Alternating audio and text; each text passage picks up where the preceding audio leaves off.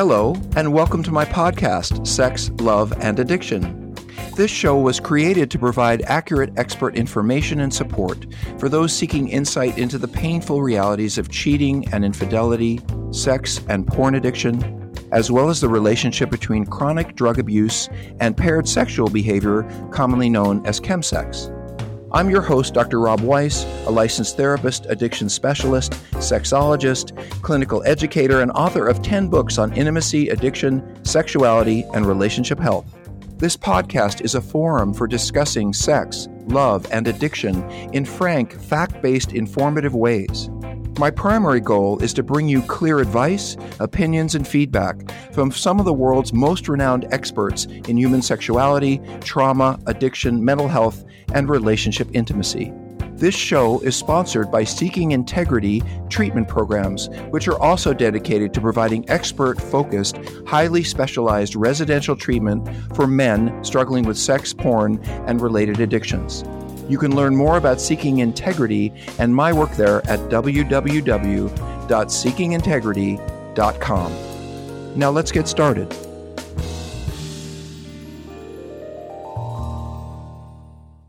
Hi, this is Dr. Rob Weiss. I am so glad that you folks are here. And as always, thanks for coming to the podcast. I've heard lately that a lot of spouses and folks have been really listening to this, even in the car, and finding it valuable. And then they turn to the person struggling with their addiction and say, Here, listen to this. So, whatever you guys get to learn or share about that heals you or your family, that is the gift that I get by doing this.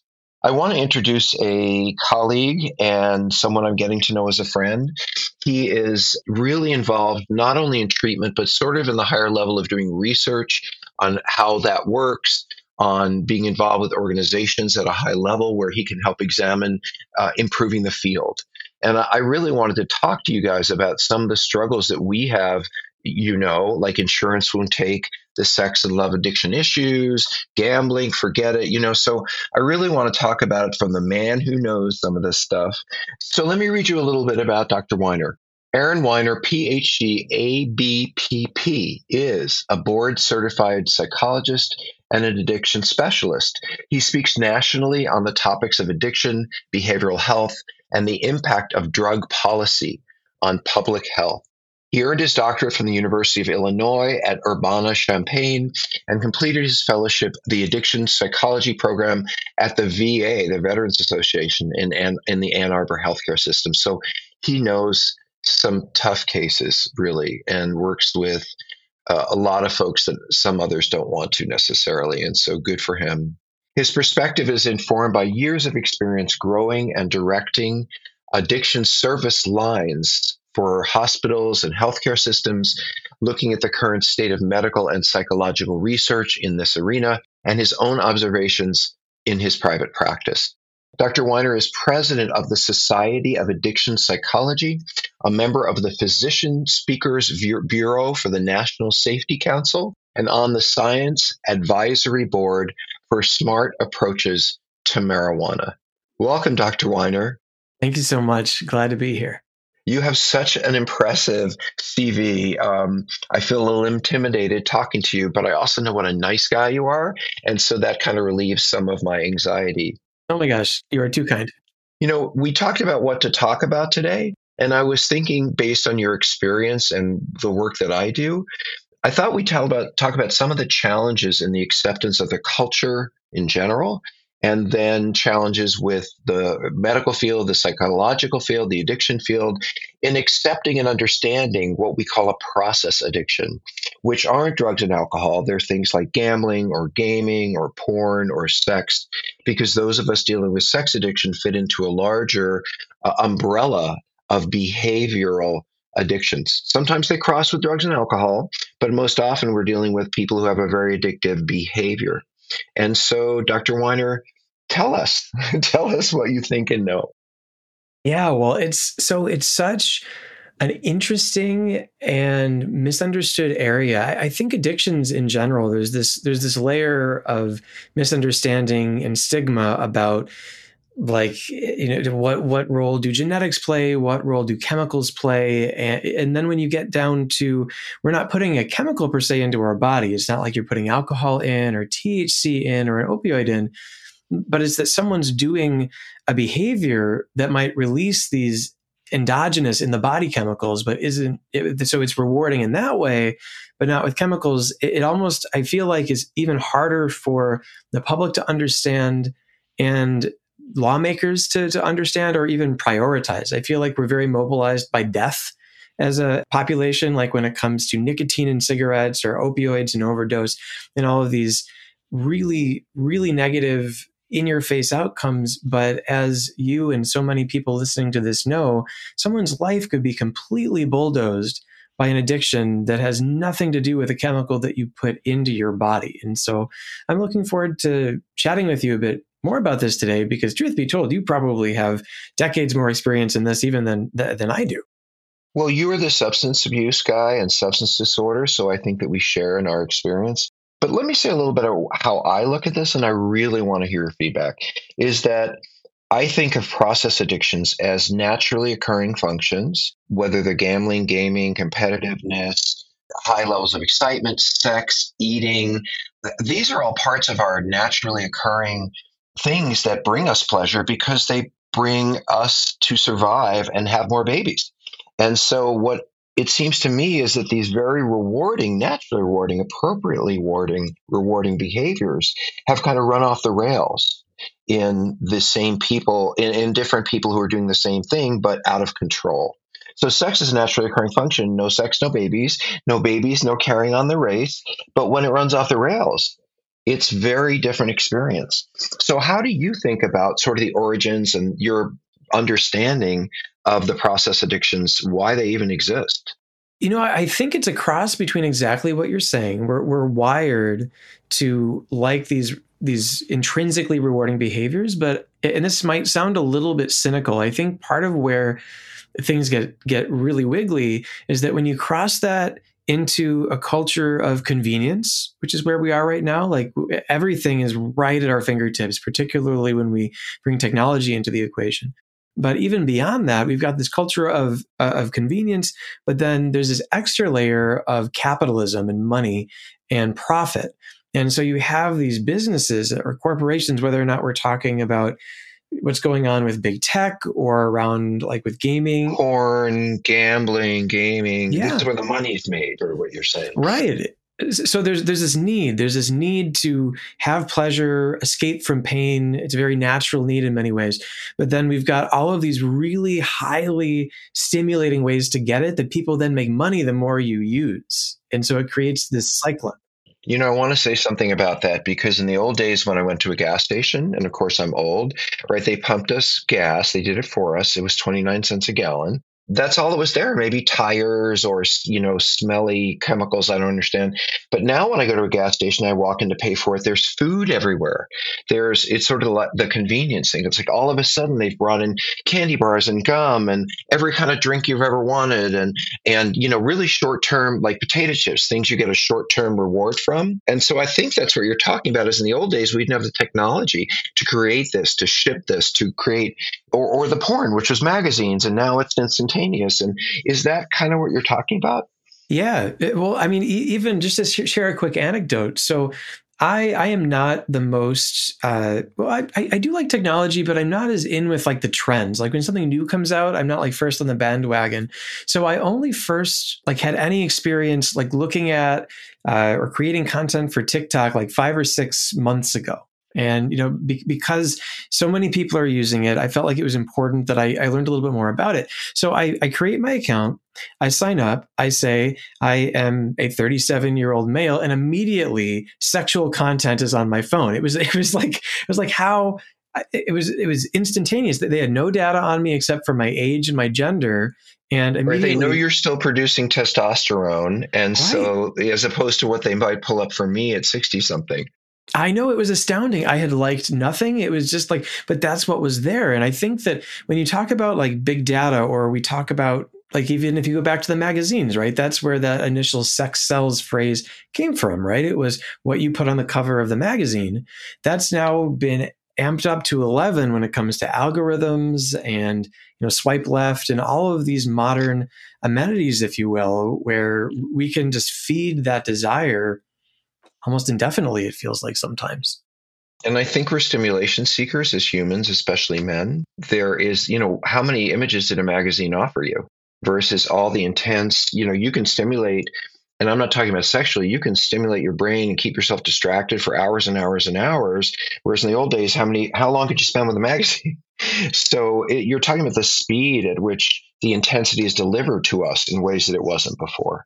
Right. Well, and even things that aren't necessarily like algorithmically delivered. So I I recently spent the last week on a staycation actually, and for the first time in a long time, I stopped myself from even looking at my email and from getting on social media. And I did this by actually moving the icons on my phone. And it was incredibly interesting to see how many times I just automatically was like pressing these buttons to go to LinkedIn, which is where I spend a lot of time, or to go to my work. It was almost like clearly like a like a comfort ritual for me where like I would look and it's like oh someone wants to talk to me.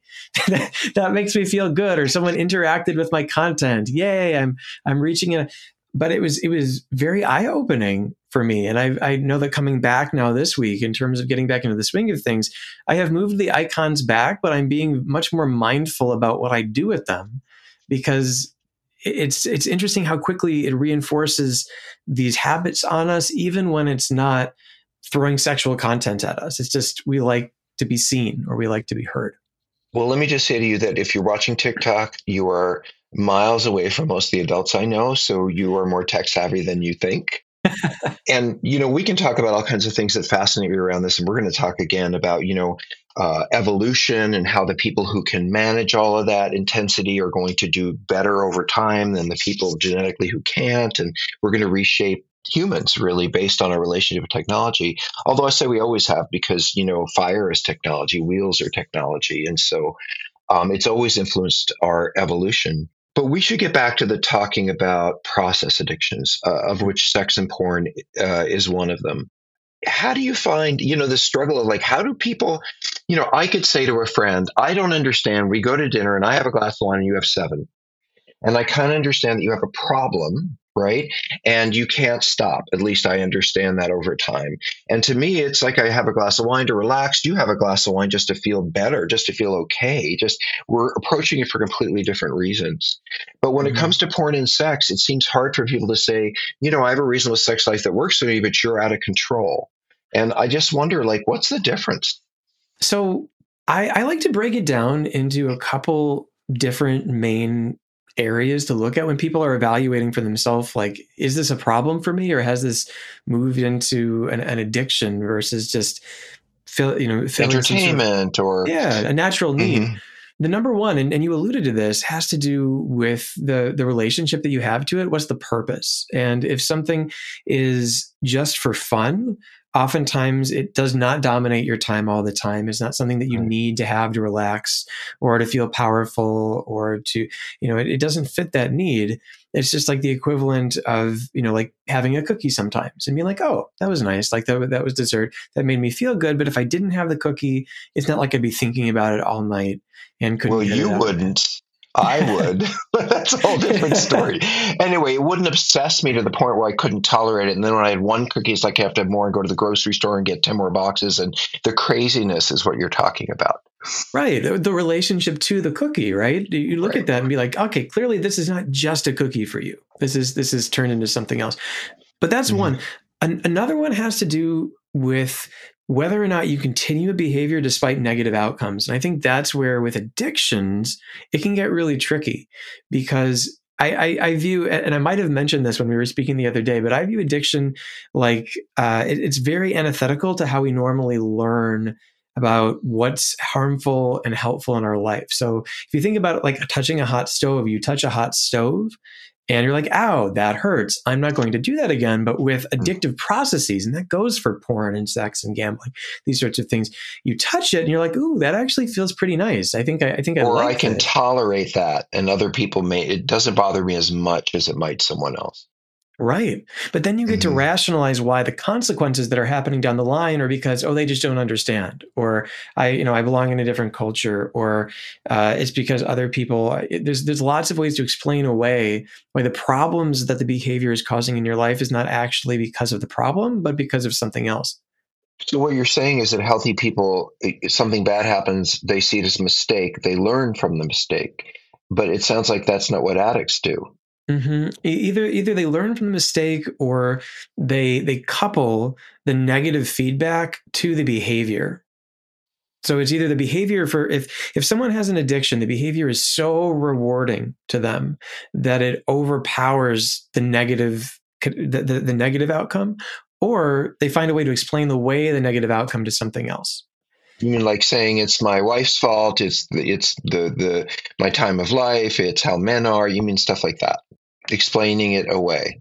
Yeah, I mean, I've I've heard someone say that that you know when when they were with sex workers a lot that it didn't count as cheating because they weren't having intercourse, and because it wasn't intercourse, it wasn't cheating, and that was how they rationalized not telling their wife about it for many many many years because they were right. like, I'm not cheating because it's not this one thing, or I'm really getting a massage at the same time, so it isn't like I'm. Mm-hmm. Yeah, or or like it, I'm not as bad as these other people, right? The downward social comparison. Now, of course, when the wife finds out, she doesn't feel the same way, right? But until there's that, that there's that transparency about it, it's very easy to continue to tell yourself that rationalization to lie to yourself that way, so that you don't have to have the discomfort of feeling like you're hurting someone you love, either you know overtly or by omission. So this challenge you see it with and again you know this idea that I can stop it, you can't. And then when you bring in sexuality and this idea of, oh my God, they're out of control sexually, or even they're out of control with spending, you know, those are very scary prospects. In the world, being out of control sexually, everyone thinks, oh, my children, which is totally not true. But mm-hmm. they do, they perhaps, and it's a question for you, is there more stigma when you look at gambling, gaming, sex, eating for sure, versus drinking or using? Oh, that's that's a really good question. So I, I want to share a thought that that I had uh, just last night, actually, that I think relates to this about stigma and normalization. I'd love. I'm, I'm going to dodge your question for a second with one coming back at you. So I, I, I got an email uh, from Peacock, you know, like the streaming service. I think that you know previously was NBC, talking about uh, here's something for your weekend binge. And I was like, wait a second. So, like, when has binging become a good thing? Like, why are we using that term as if it's a good thing? And it makes me think also about how people advertise games as being addictive, as if that's a good thing. Like, you want to play an addictive game. And so it's, it's very interesting to me in some ways where I, I, know what you mean about this question of, well, like some people can handle it. Why can't you? Does that make you feel like you're inferior? At the same time, there's I feel like there's these areas, whether or not it's culturally sometimes with alcohol or people who sit on a couch all weekend watching Netflix or, or whatever it is, where we're actually saying like, no, no, this is a perfectly normal thing to do. We're going to say binging is just something that's fun and something that's enjoyable versus the definition, which is harmful use of something. So I, I mean, I'd love to get your take on that. Like, is there almost like a normalization of process addiction, so it has to get to a huge extreme before people even notice? Well, I think over time we've seen a lot of changes in relationship to behavior. You know, if you saw me looking at porn maybe 15 or 20 years ago, you might have a different thought about me than if you saw me looking at porn today. I got to say though, so when I had a when my partner was sick for about 6 weeks and I really had to be home changing towels and changing seats and all that stuff, I binged on Downton Abbey. I watched every, I probably watched 74 episodes in a row just because I had nothing to do and I liked the show when I saw it occasionally.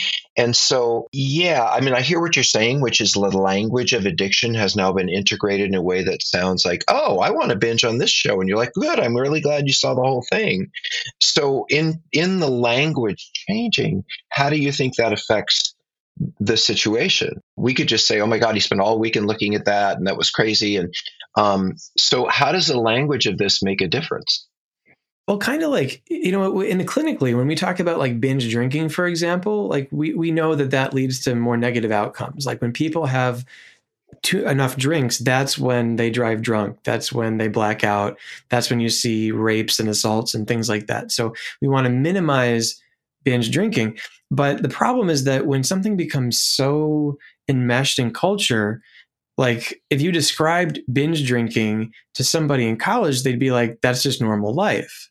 even when it, you know and i think that's where the harm comes right because we we accept the exceptional in a negative way we accept this really in high intensity of substance use or sexual behavior whatever it is when we when we normalize that we open ourselves up as as a culture i feel like the pain that comes from just having that be the way things are and thinking about marijuana and thinking about how the culture viewed it in the largest sense before. I think I saw a New Year's show a couple of years ago where people were saying, "Oh, the ball has dropped," but instead of tipping the champagne, where everybody's like, oh, "You know, okay, they're having a couple glasses of champagne, Happy New Year," the reporter was stoned. And everyone was like, how can that reporter smoke marijuana? And how come she's not pulled off the air? And, you know, how can they promote? And I'm thinking, I, I actually think marijuana is probably less harmful to your body than alcohol. So I don't know how this relates, but that's kind of where my mind went. And where, let's say, pot smoking was when you had to go see Oscar downtown at three in the morning to get an ounce and hope you weren't arrested. Versus, I go to this really pretty store now, and they're all these nice people, and they're making money in the stock market, by the way. So I think what you're talking about in part is the transition between something that wasn't wasn't fully acceptable and wasn't fully understood into something that's like, oh yeah, I do that or we do that, that kind of thing. I can't imagine a man saying to his wife 30 years ago, by the way, I look porn on a regular basis. I hope that doesn't bother you. But I yeah. hear that all the time now. Right. Well, and I think the question is, you know, like in some cases that can be viewed as positive change and accepting difference or eh, like that can be positive in some ways though when we normalize behaviors that are actually harmful and dangerous that's when like like I can't tell you how many scenarios in which binging is actually not something to be celebrated, right? That that I work with when I'm working with clients and patients on a regular basis. And so getting back to your question about process and like where do we draw the line, I, I feel like in some ways, unless we're having like an anchor point with consequences, like is this affecting your social life? Is this affecting your marriage? Is this affecting your physical health? It's all societally defined you know, I love these subjects, and you and I, for sure, and I hope we do, spend a lot of time talking. We're at different stages of our careers, where you are as a whole new set of knowledge, where I am as a whole set of knowledge. So we're gonna, I hope, do some work together. Yeah. But I want to jump to. I think insurance companies will pay for drugs and alcohol. I think an insurance hmm. company will pay for an eating disorder problem. I'm sure they will not pay for pay for gaming. They may. I think there are resources for gamblers, but there are a lot of the process addictions because they're not seen as a problem or not accepted, or you know they're what everybody does to different degrees. Or maybe insurance companies just don't want to pay for another thing. But why mm-hmm. aren't we supported in looking at some of the addictions that clearly we're struggling with? why don't they have diagnoses? Why aren't we talking about them? We know they exist. Do mucky mucks who are high up in the research field, do they just say, oh, you know, we don't want to be bothered with that? Well, I, I run into that problem sometimes just with coding when people are coming in for sexual impulsivity essentially is like what you have to code it as. I think we do have something for internet gaming disorder now in the most recent ICD. Mm. I think that finally got got added, but that doesn't mean insurance will cover it. Mm-mm. Well, we have CS, compulsive sexual behavior disorder also in the ICD, but in our American diagnostic manuals, we don't. In the DSM, yeah. Yeah, it's it's tricky. I mean, I think it really comes down again to this question of are we going to acknowledge the validity of a psychological or behavioral process? And that's always been, I feel like, because when we talk about diagnostic classifications, I feel like we're bridging over into psychiatry a little bit. That's always mm-hmm. been what's so wiggly about psychiatry is they like to, you know, when we talk about medicine, physicians like to talk about the body. Like what could you see in the brain or biomarkers in the blood? Like you can do a tox screen, right? And you can see different metabolites of substances in the blood. You, you can point to that. Or you could see, you know, we could talk about serotonin in the brain and those sorts of things. But how it's much more difficult to quantify, I feel like, in that way and really operationalize. Like, how do you see a gambling disorder or sexual disorder of some sort? You know, is, is it something that you can point at? Or does it just have to be defined essentially by proxy, which is when you talk about behaviors how they look at it. Like if you have this condition, you're going to exhibit these behaviors. They don't view that as tight of a link as like say a biomarker or some sort of activation on a brain scan like an fMRI. But you can see that brains change when someone is compulsive versus not. I mean, I think there is some research on porn where people have come in and say I have a problem, and people who don't and they're both shown pornography and it's very clear that the brain works differently when someone is addicted versus someone who is just enjoying some sexual experience. So do you think we're getting there or do you think it's just so much more work has to be done? So i think we could uh, we certainly could get there. What this makes me think about is i, know for a while and I, I will admit being out of touch with this research now the VA was looking at using brain scans to diagnose PTSD. And so, like, if you were to do an fMRI, can you explain what an fMRI is? I'm not sure everyone understands what that is. Yeah, it's called it's functional magnetic resonance image uh, imaging or imagery, and basically, what it allows you to see is what areas of someone's brain light up in different situations. So, what you were referring to earlier about seeing addiction in the brain is that if you showed somebody who had an addiction to pornography pornography, you'd see parts of their brain light up brighter than someone who does not have that same problem. Their brain would still light up because it's naturally reinforcing, it's naturally stimulating. Or even different parts of the brain might light up. They're right, or even even different parts of the brain. And so, technically speaking, if we came up with some sort of standardized measure, yeah, I mean, maybe we could put someone in, but the problem is that it's an expensive procedure. I believe there's some radiation involved in doing it, so it's not necessarily something that people would consent to all the time and not everyone wants to go to a porn study and volunteer. Right. Yeah. Or like, how would this? maybe what's going to happen in the future is is once someone like is 20 years old we're going to stick them in one of these machines and just show them pictures of like sex and death and alcohol like and games this, games mm-hmm. all this other stuff and see and you know we could just screen to see you know how their brain compares to the normal distribution of other people's brains um, but yeah it's you know the logistics of it are tough it seems to me, in part, and you know, Seeking Integrity has dual focus programs. So we're really looking at mental health, or we're really looking at someone's drug and alcohol use in relationship to the sexual behavior that they're there for. And one of the things that I found almost universally, whether it's nonprofit or insurance based or really high end fancy places for addiction, is they seem to just focus on the drugs and alcohol. And they don't see that someone's let's say going to see sex workers, that's where the drugs are. You know, so I understand that many people will not be able to sober because they go to the sexual behavior and that's when they end up getting high. And but mm-hmm. that's not. In fact, I've had a bunch of people at uh, Seeking Integrity who went through great uh, substance abuse programs, but then they fell on their face because these other pieces that we don't talk about or really recognize are what we call co-occurring. They're happening at the same time. So, is there discussion, interest? You know, it doesn't seem to me it's showing up in treatment. But how do those sort of cross or co occurring things is so obvious to me why this person can't get well. How does it look like from research, from sort of the level at which you're looking at that kind of thing? So I, will start with the punchline, which is that I agree with you completely. It, it, separating these things out, it, it kind of reminds me how I've never understood why dental insurance is di- like why are teeth different than the rest of your body? Or you know, eyes, like, right? Or eyes. Yeah, it's like how is right. this? Why did we make these divisions? I don't understand. I, am sure there's. I, I, hope there's a good reason, but it, it's the same. It's the same idea to me. Uh, so, so you and I met because I, I watched one of your training seminars online, and you had a a quote in there that really stuck with me was that like a lot of therapists like like to pretend the body doesn't exist from the neck down. They don't even ask about sex during intake screenings. It's like even though it's such a critical part of everybody's life it's like there's this level of discomfort even from the clinical side where people don't even ask about it. And i feel like that's kind of what you're talking about with the siloed nature of treatment in a way, where it is just like this hyper focus on one part of the equation, on just say the substances or just the addictive behavior, or just the mental health. But they don't. Mm-hmm. I've been in mental health programs when nobody says how much do you drink. I mean, not a word. You know, I've seen that at the at that end.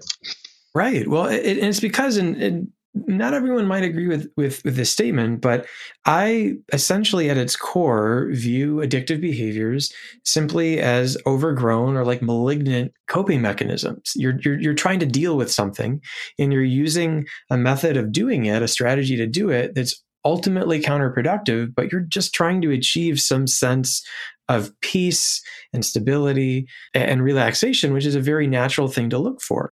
You can find that outside of, like, if I have obsessive compulsive disorder, I'm washing mm-hmm. my hands over and over again to release anxiety, or I'm checking the stove, right. or, well, why isn't that an addiction? They're doing it to relieve anxiety. I mean, I always thought that if something's pleasurable, it's more of an addiction. If something is not pleasurable, it's more of a compulsion. But the whole thing is mixed together in a mess. So there's there's overlaps in the Venn diagram. I, so the way the word that I use, I, I, I think it's a technical term. I know I picked it up once upon a time and have held on to it. Is that it, it's a safety behavior? So like when you talk about OCD and either like the tics or the rituals, that's something that someone does to avoid a, a, terrible outcome and that's what's going on in their mind. And i think that mm-hmm. when it comes to substances or process addictions you're still trying to avoid the terrible outcome which is probably feeling your feelings right? You're trying to, to, to escape from it. So there's definitely some overlap there. But ultimately i don't think you can separate that it's like cause and effect right? Like if you you can't take the antecedent out of it. You've you've got to look both at the mental health at the stimulus at like what you're struggling to deal with and then the strategy that someone sunk into that maybe in and of itself has become self-reinforcing you, you have to do both but they but we don't but we don't yeah Hi, this is Dr. Rob again. Thank you for joining us today. If this show has inspired you to seek further information for yourself or someone you love, I encourage you to visit our treatment center website, which is www.seekingintegrity.com. There you'll find some useful information about the residential treatment we provide, which I think is some of the best, most useful short term effective intensive care you can find for sexual addiction and compulsivity, as well as combined drug sex or chemsex problems. On seekingintegrity.com, you can find some useful advice and direction for healing. And don't forget, if you want to write me about this podcast or reach any of my guests, please write me at rob at seekingintegrity.com. I really look forward to our next time together. Take good care.